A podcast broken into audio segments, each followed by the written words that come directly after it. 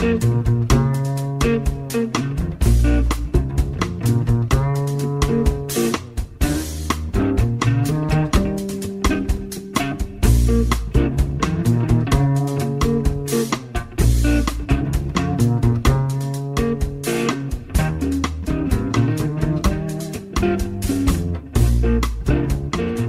Radio Marca comienza Noches Americanas con Abraham Romero.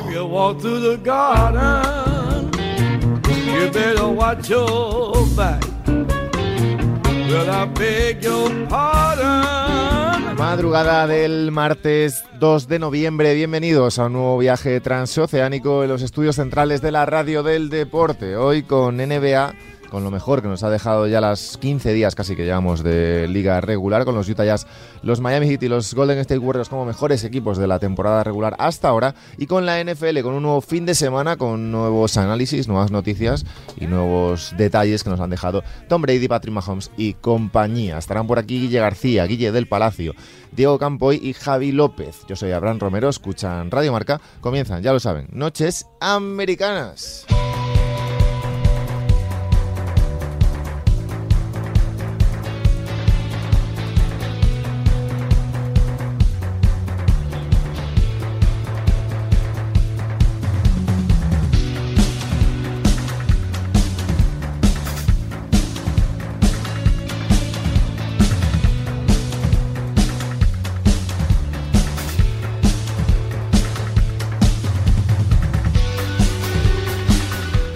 Nueva semana de NBA, bienvenidos a nuevo Noches Americanas, arroba Noches Americanas en Twitter, Facebook, Instagram, iVoox, Spotify, YouTube y donde queráis.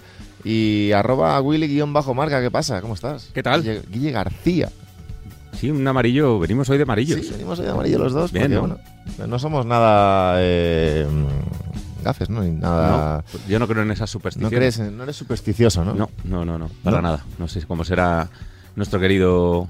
Hoy tenemos un día complicado en la sección NBA de, de Radio Marca, porque está, mm, eh, está por aquí también Guille del Palacio, Que le veréis ahora que es aparecer. el, el- Entonces llevamos a la, la doble G, la doble Guille, el doble Guille. Entonces vamos a... ¿Tú prefieres ser Guille o, o del Palacio? Él es Ojo, ¿eh? Guille, él es Guille. Guille, Guille, no, Tú no eres tengo Guille. todavía. Bueno, estaréis Guille y Willy. Eso Vale, es. Venga, sí. Nos Yo creo vamos a será distinguir lo así. mejor. Willy Marca, Guille, eh, periodista del diario El Mundo, mejor persona, ponedor de, de cositas ahí en el micro. Bueno, ¿qué tal? Muy bien. Arroba, arroba 13 no sé qué, no sé cuánto. 1-3 y ya aparezco. Y ya todo bien. Sí. ¿Todo bien? Todo bien, todo bien. ¿Qué tal Filadelfia? Bueno, bien. Ciudad bonita, ¿eh? Ciudad muy, muy atlántica. Bien, bien. Oye, bien, ¿eh? Para, sí, ¿no? Para, para estar las cosas como están, no lo están haciendo mal. Yo creo que han sabido integrar bien a Maxi en, en la- el quinteto. Ya si tuviesen un, un base, sería, sería perfecto. Guille del Palacio, como sabéis, fan de los Philadelphia 76ers. Eh, Guille Willy Marca, eh, fan de los Lakers. Y odiador oficial de Stephen Curry. Correcto. Que no se debe, Llevabas mucho No tiempo. se debe de olvidar este tema. Lleva- llevabas mucho no tiempo se debe sin- olvidar este sin tema recordarlo porque, en antena. No, porque es algo que hay que recordar de vez en cuando porque la gente se olvida. La gente se olvida. ¿Qué tal la semana, Guille? Bien, bien, no, no- no ha estado mal. Vale. Bueno, vamos al lío. Ya Guille del Palacio ya empezaba a analizar a los Sixers. Sí. Nadie se lo había pedido, pero, pero bien. ya empieza por ahí. Eh, tenemos una NBA curiosa. Llevamos dos semanas de liga regular. Eh, equipos que teóricamente partían como favoritos los siguen pasando mal. Eh, equipos que teóricamente no estaban a lo mejor en ese escalón lo están pasando demasiado bien también. Eh, Utah Jazz, Miami Heat y Golden State Warriors son los mejores equipos ahora mismo de la conferencia este y de la conferencia oeste. 5-1 para ambos pendientes de lo que pase esta noche de martes a miércoles, madrugada de martes a miércoles en, en la NBA. Veremos qué pasa en esos partidos, pero ahora, antes justo de esos partidos, la situación es esta. La situación es que Boston Celtics lo están pasando muy mal. La situación es que Milwaukee Bucks, otro de los favoritos, eh, campeón el año pasado, lo está pasando mal, pero por las lesiones, en algo que quizás no preocupa tanto a la gente como el tema de, de Boston.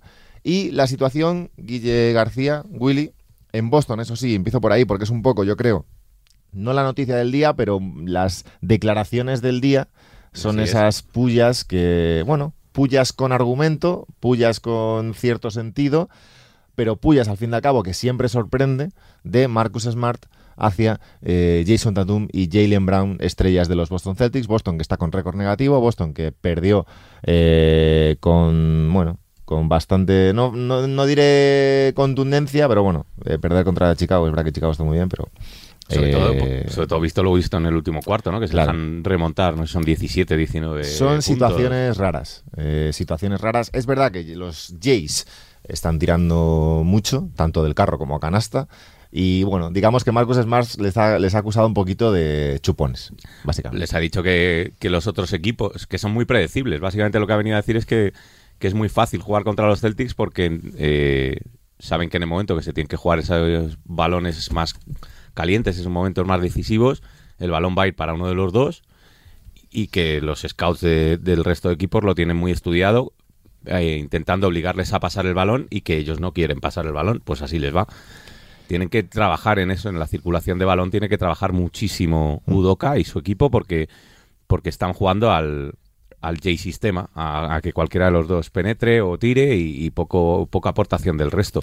2-5 van los, los Celtics, eh, dos victorias contra eh, Houston Rockets y eh, lo tenía por aquí, Charlotte Hornets. 2-5, derrotas contra Washington, dos seguidas, contra Chicago, las tres últimas, los tres últimos partidos han sido tres derrotas, dos contra Washington, una contra Chicago, la de esta pasada noche, y derrotas también en las primeras dos apariciones contra New York Knicks y Toronto Raptors. Guille, Guille del Palacio. Eh, odiáis mucho a, Bo- a Boston en Filadelfia, ¿no? Sí, sí, hay mucha rivalidad. Sí, además yo creo que es una de esas rivalidades que es un poco ridícula, porque es como en Filadelfia se odia mucho y para Boston es como, ¿pero quién sois? o sea, como, ¿pero ¿por qué me Es odias? un poco Real Madrid. No. Sí, bueno, no quería yo poner, pero sí, es un poquito... Esa- ¿Qué opinas? ¿Qué Estas opinas, declaraciones no las haces delante de Iñaco, ¿eh? No, no, no. A ver, no, yo te comentaba antes de... Bueno, sí que quiero decir que a mí me parece todavía un poquitín pronto para sacar conclusiones. Es cierto que se pueden ir Jamás es demasiado pero pronto ni demasiado Yo tarde. esperaría al, al prim- al primer cuarto No, de no, no. temporada. No- 20 no partidos haríamos programa, Guille, no puedes sí, decir sí, eso. no, bueno, eso por supuesto. o Claro, sea, hay que hacemos- sobre reaccionar aquí a las Pero, cosas.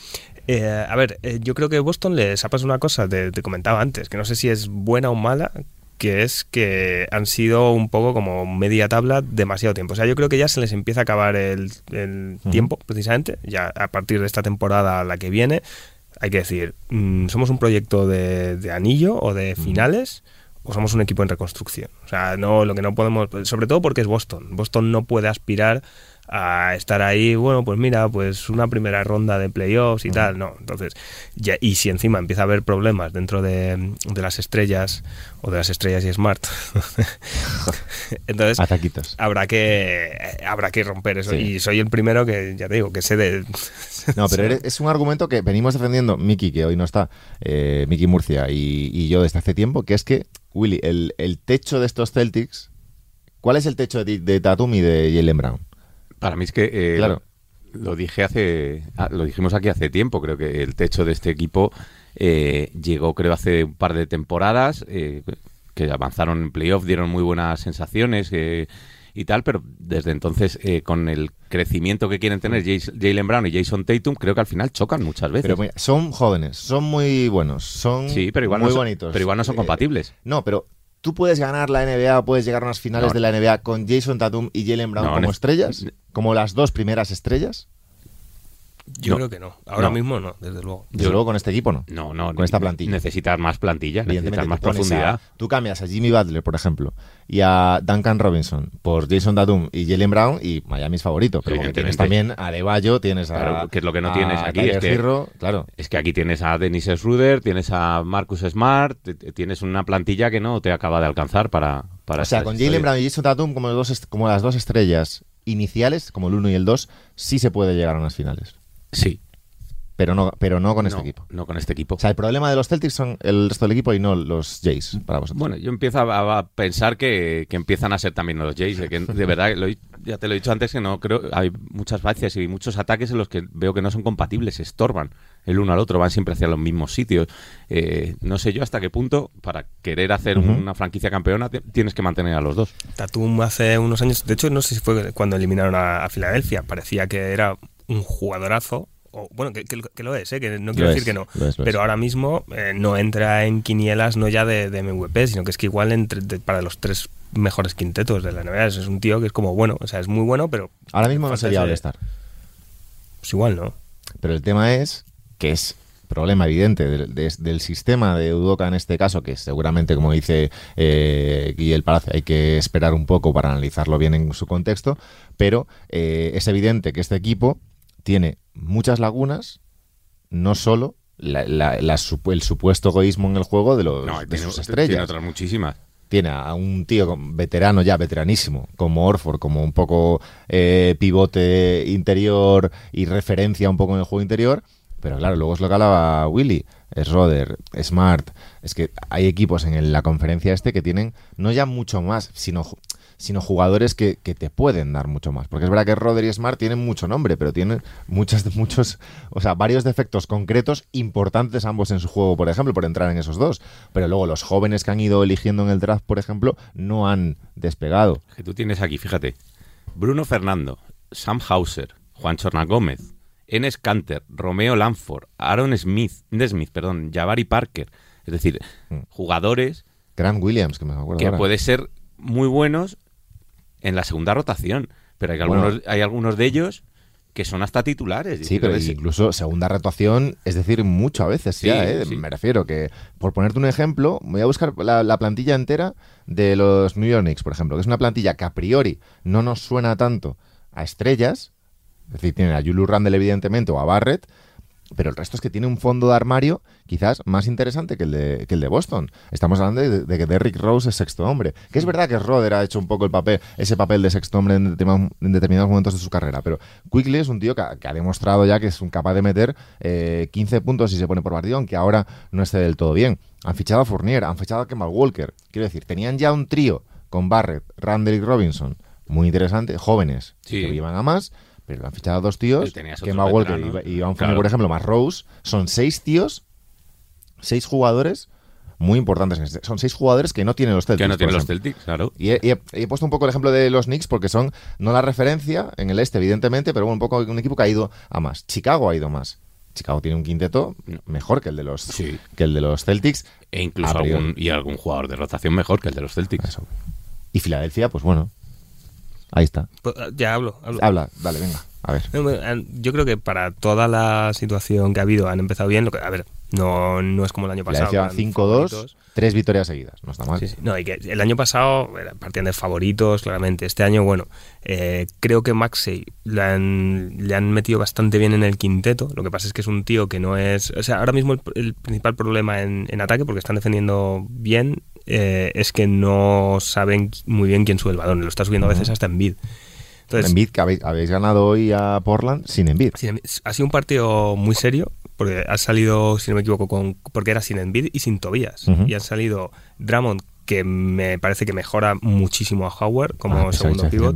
No, no, no, pero como segundo pivot. arriba ya, ¿eh? Por favor, repite esa frase para que la graben y se la pongan a Mickey en bucle. O sea, Drummond mejora mucho a, bueno, a Howard, claro. Sí. Bueno. sí, bueno, pero que Howard es un tío que es un Habéis salido con Seth Curry, Tyrese Maxi, Furkan Cormac, que está haciendo muy Danny buena Green. temporada. Danny Green, que es lo de siempre, Sí. y Sí. Andre Drummond. Eso, sí. Y Drummond está jugando bastante bien, Maxi está... O sea, está haciendo todo lo que se le pedía a Simmons, solo que con 40 centímetros menos, que es penetrar y, y anotar, tirarse los triples cuando los tiene, porque no es un triplista, pero se los tira. Está, Niang creo que también ha sido un buen fichaje. Matisse ¿qué tal? Está eh, defendiendo a un nivel espectacular, pero eh, ha caído un poquito en la rotación, yo creo que por sus carencias en ataque. Pero vamos, 2-1-0 Matisse Thybulle esta noche. ¿eh? Dos puntitos, una asistencia, cero rebotes. Sí, pero luego... 21-5-5 George Nian, ¿eh? Volando. Bueno, ya, pero Ni- Nian ha jugado muy bien hoy.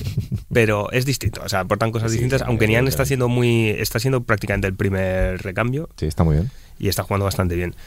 Sin embargo, en el último partido hizo cuatro, cuatro tapones y tres robos. O... De todas formas, eh, Dramita Portland, también te digo, ¿eh? Sí, bueno, sí, sí.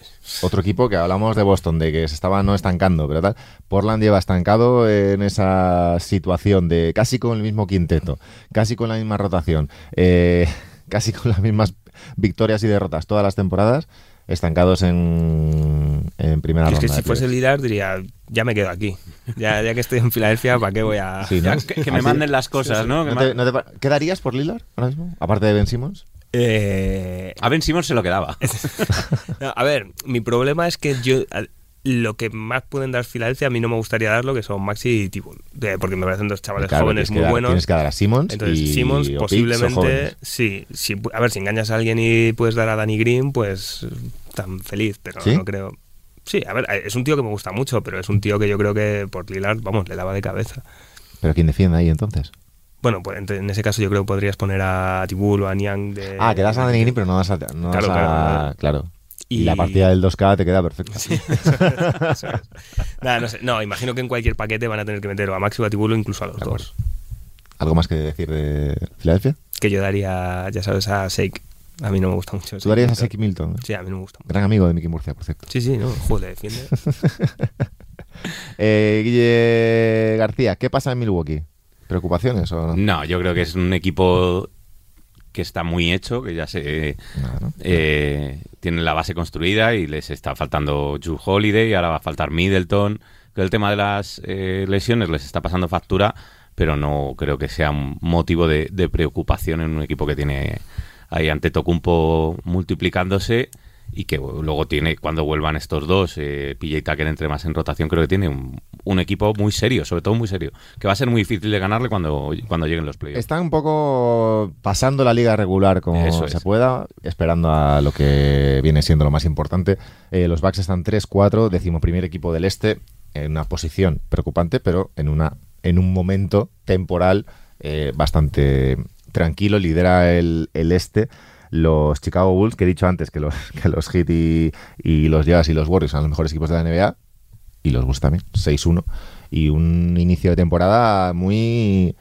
Me hacía gracia porque, claro, no ganaban tanto desde el 97, pero claro, no se puede comparar con el 97, ¿o sí? ¿O no? Bueno. ¿Ha vuelto, ¿Han vuelto los Bulls de Jordan? o no?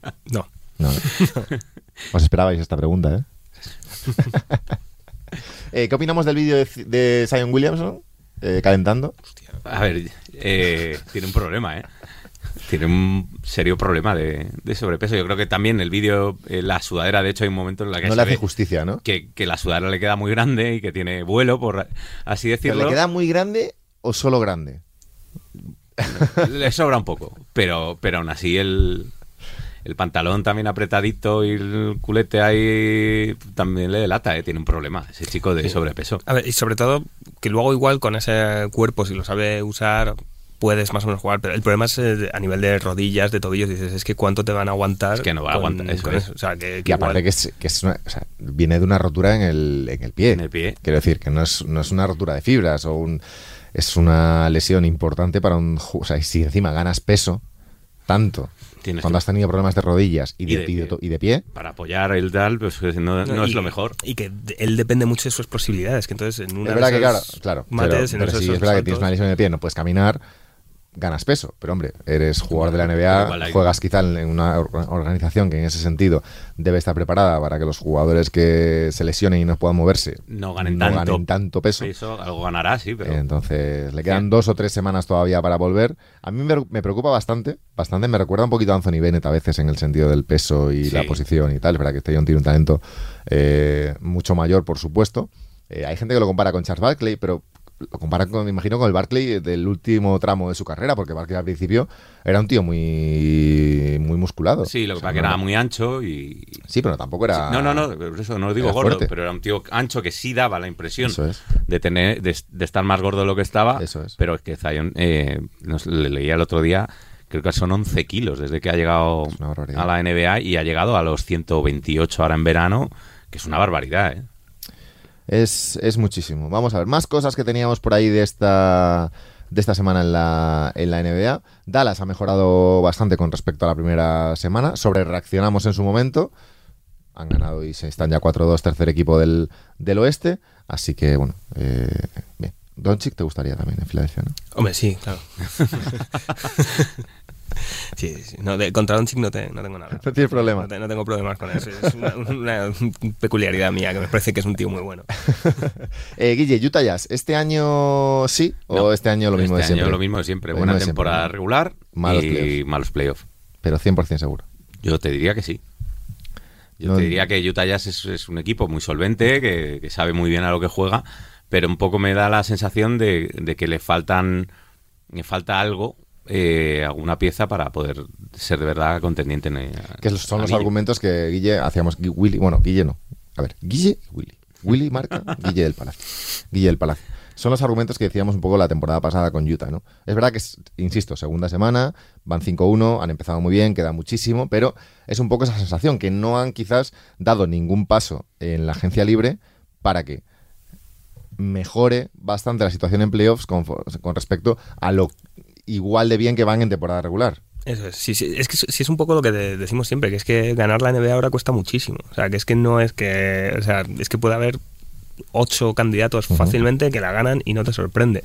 Entonces, y para mí Utah pues igual no está entre, entre ellos. Tiene, pues sí, es un equipo muy correoso, es un equipo muy peleón, pero que luego, y que puede dar problemas en cualquier cruce de playoffs, pero que luego posiblemente a la hora de la verdad le falta, o sea, al final si tu estrella, una de tus estrellas es Rudy Gobert, que es un tío que es buenísimo, pero yo creo que te falta algo, o sea, una, una referencia, Donovan, no sé, no sé, me- a, a mí me parece que le falta una falta. superestrella, un top, un top Simmons. 10, Sí, un top sí, ¿Ves? porque tanto Donovan como Rudy Gobert son dos muy buenos jugadores, dos estrellas, Sí. pero no llegan a ese rango Hmm. de ser tan diferenciales como para conducir a un equipo a un anillo. Eh, ¿Qué más por ahí? Denver Nuggets. Eh, situación ahora mismo. Falta todavía mucho para que vuelva Jamal Murray. Eh, ¿Cómo veis a Jokic? Yo creo que intentando, tanto el propio Jokic como el equipo, a pesar de que les va a costar muchas derrotas, intentando que llegue algo más dosificado a playoffs. Sí, tiene toda la pinta de que le van a bajar el... Da un poco esa sensación, ¿eh? Eh, van 4-3, eh, bueno, digamos que no están arrasando a, como en algunos momentos de la temporada pasada.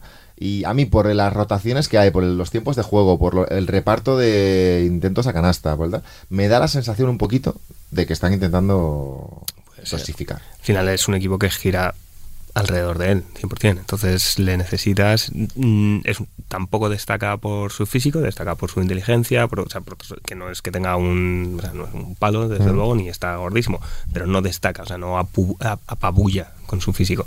Entonces yo creo que sí. Vamos, yo haría lo mismo, desde luego. Es que yo creo que la temporada regular, igual muchos equipos deberían planteársela más como, mira, si es que en el fondo mm, me da igual quedar entre los cuatro primeros, o sea, en cualquier la posición. Entonces, ¿qué más me da ganar siete partidos menos si con eso me garantizo las rodillas de Embiid o la espalda de no sé quién? Tú eres, eh, lo hablábamos la semana pasada, de hecho, o el, en el primer programa de la temporada. No, hace una o dos semanas lo, lo hablábamos. Eh, ¿Tú bajarías el número de partidos de la liga, de la liga regular? Puede ser. A ver, yo no, yo como Guille del Palacio no, porque me gusta verlo. la claro, noche, cuanto 20 más haya, partidos. claro, claro, cuando de repente hay tres días seguidos sin que jueguen los Sixers, digo, ¿qué es esto? ¿Qué es esto? ¿Corea del Norte? No. Tienen que- Corea- o sea, ¿Cómo? nece- yo necesito partidos constantes para, para- Constantes. para mi entretenimiento, que paso pago el, el League Pass. Pero sí, sí, sí, yo creo que mm, si lo, bajas, lo reduces un poco va a estar todo más apretado.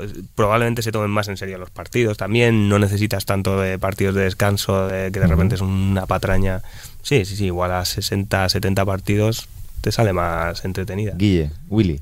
Sí, yo también. No, la- a ver, tú yo creo que estabas en este, en este debate ya, te preguntaba sobre todo por, por Denver, Jokic y demás. Denver, eh, bueno, yo creo que Jokic, eh, Malón le está, lo que bien dices, dosificando, que ha empezado a ver que, que necesita al serbio en perfectas condiciones para los playoffs, pero para ello, aparte de quitarle minutos a él, necesita darle responsabilidad ofensiva a otros jugadores tipo eh, Michael Porter o, o Aaron Gordon, que de momento en estos primeros siete partidos creo que no, no la están asumiendo. Desde- si, que- si, Mal- si Malone quiere que este experimento de quitarle minutos o responsabilidad a Jokic salga bien y no se vean en un aprieto a final de temporada regular, eh, ne- necesita que el chico de los 207 millones y, y Aaron Gordon den un paso adelante, ¿no? Y que, porque, por ejemplo, la última, la última noche eh, creo que la aportación de Porter ha sido un punto o dos puntos en, en todo el partido. Pues eso no puedes, eh, si quieres rotar a, a Jokic o quitarle de tanta responsabilidad, necesitas que, que este jugador de, de un paso adelante. ¿Qué te pareció el, ahora que hablamos de Denver, el, bueno, conato, conato de peleilla entre Ricky y Campazo? Hombre, fue, fue sucio, eh, Campazo. A mí es que esas. eh, yo entiendo también. o sea, yo también, si me tengo que pe- pelear con un NBA. Desde luego, con eh, con sí. Vamos, eso, ahí fue. Siempre hablamos de, de la inteligencia Sí, baloncestística sí, de Ricky. de ahí también ¿no? se. O sea, Ricky, se digamos que se, que se enfrentó un poquito a él porque sabía a quién se enfrentaba Bueno, también, ¿no? Sí, sí, sí. Pero. Poca no, gente habrá, poca gente se encontrará a Ricky más, más bajita que él, Sí, un poco más. Pocos. Pero a, a mí es que esas jugadas, me- a mí las sucias, la de. ¿Campazo se lo haría a un norteamericano? Bueno, depende, depende a cuál también. O sea, o sea, también probablemente si se lo tengo que hacer a un NBA, pues se lo haga A Ricky, ¿no? Sí, o sea, porque hay alguno que te arranca la cabeza Claro. mismo.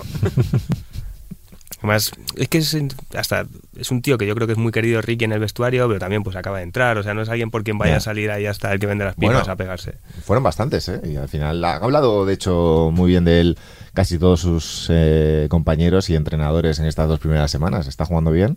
Sí. Eh, Mm. Se está ganando un poco el respeto también, que eso es importante de cara a un futuro traspaso, que yo creo que llegará más tarde o temprano. Y, y ha empezado bastante bien. Eh, Sí. De hecho, bueno. Y los. Cavaliers. Y los Cavaliers. Es verdad que, bueno, Kevin Love, que no estaba apareciendo demasiado, llevaba creo que eran nueve puntos y poco más, y saliendo como suplente, ha dicho que, bueno, que está de baja ahora por... Por los protocolos, estos de, protocolos de salud y seguridad de, la NBA. Pero bueno, eh, no están del todo mal, es verdad. Eh, a ver, No van a hacer no van a entrar en playoffs seguramente. Pero, pero lo, lo que están dejando ver eh, gente como Garland, como Mobley, como Allen, eh, pues puede invitar al, al optimismo de cara, de cara a futuro. Si, si, como tú bien dices, aparece la opción de traspasar a Ricky, sacas piezas interesantes por, por Ricky todavía durante esta temporada, de cara a la temporada que viene, los Cleveland Cavaliers pueden pensar, empezar a ser optimistas. Y ahora que hablábamos de españoles, se me, se quedó pendiente antes cuando hablábamos, hablábamos de, de Boston. Eh, ¿Qué pasa con Juancho Hernán Gómez, Willy? Pues eso quisiéramos saber todos, porque es de- yo creo que el español, y no es por porque sea compatriota, pero sí tiene hueco en esta en esta rotación. A mí me está, de- eh, me está sorprendiendo mucho que no esté jugando, sobre todo porque es que tampoco ves un jugador eh, de los que en teoría está en su puesto, eh, quitando evidentemente Tatum porque Juancho pueda jugar de tres, o Al Horford que bueno, vale, por la pero quitando esos dos, que son los titulares, el resto no veo yo mucho mucha diferencia con Juancho Hernán Gómez. Guille. Un poco lo mismo, me, me sorprende. O sea, es un tío que yo le veo hueco en, en una rotación como esta perfectamente.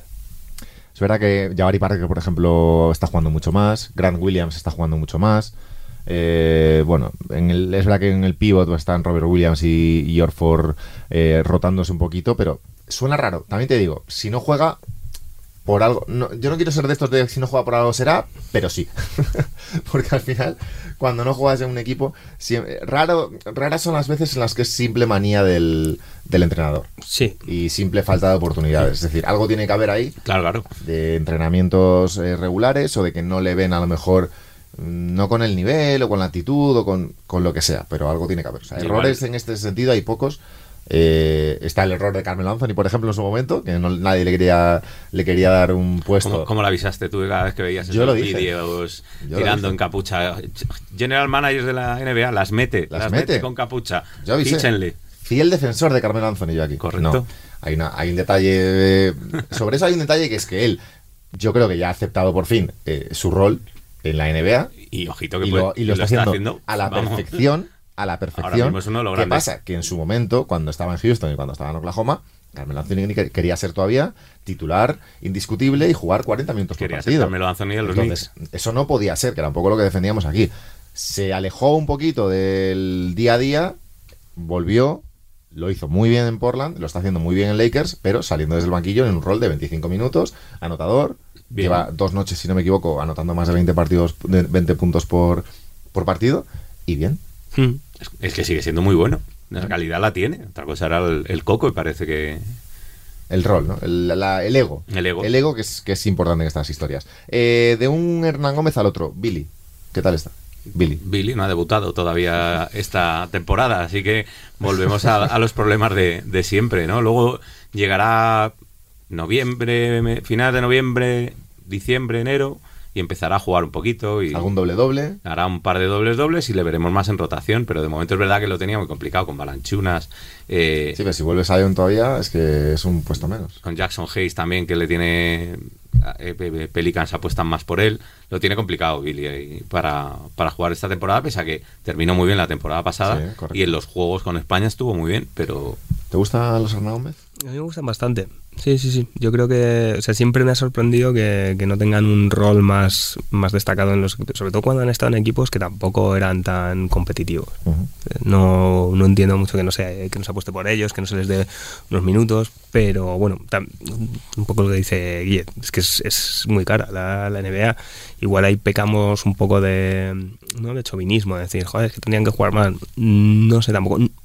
Me queda la duda de cómo aceptan estas suplencias. O sea, que al final si... Bueno.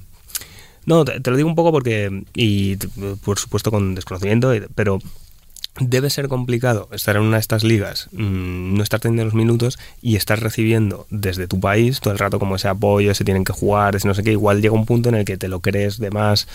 Pero es cierto que es un, ti- es un tío que, o sea, pues eso, Sí. que es un mundialista, que es que, es, Sí. joder, que, que la selección ha demostrado que yo creo que tiene bastante más bagaje que, que luego igual Pero yo creo que ellos, si a, si a Billy Hernán Gómez tuviera problemas por, con no jugar, yo creo que no, no estaría en la NBA ahora mismo. Ya, Quiero decir, sí, sí, sí, que podría. Lleva volverse ya demasiados años en una situación, eh, la mayoría de las veces ajena a las rotaciones, fuera totalmente. le pasó en Nueva York, le pasó en- En ahora en- Charlotte. en Charlotte, le pasan los Pelicans. eh, de- son demasiados meses a lo largo de una temporada fuera de la rotación como para que si de verdad te molestara eso, Sí, no sí, lo, o sea, no, no lo pusieras o no lo hicieras público o no buscaras otra solución. Él al final, pues pilló un contrato en su momento medianamente interesante. No sé cuánto le podrían pagar en Europa ahora mismo. eh, Se- se- Billy seguramente le podría se lo puedan empatar a lo mejor. empatar o po- muy poquito por debajo. Y le compensará. Pero bueno, es todavía lo es joven. Eh, yo creo que está todavía buscando esa ¿Qué tiene oportunidad. Pero claro, Billy? ¿25? no más. 26? Tendrá 27, 28, yo creo. 27, 28. Mira, está por aquí. 27, mira. Es del 94. Eh, 27 para, para, para, bueno, 28 años que viene. Yo creo que está en ese momento de eh, intentar pillar lo que dice Billy de dos meses buenos o Eso tres es. meses buenos, intentar pillar un contratito medianamente interesante, porque al final, hombre, no es lo mismo. Eh, bueno, si tienes un poco, también depende del, del- no del ego que tengas tú, sino de los objetivos y de los retos que te, que te pongas. No Billy pondría, podría estar en el Madrid actual, por ejemplo, en vez de Yausele, estar eh, Billy Hernán Gómez eh, haciendo pareja con Tavares y sería seguramente eh, pues de los mejores pivotes de la, de la, de la Euroliga. Euroliga, Eso es. Pero bueno, son sus planes de, de futuro, son su, es su hoja de ruta y le compensará seguir allí.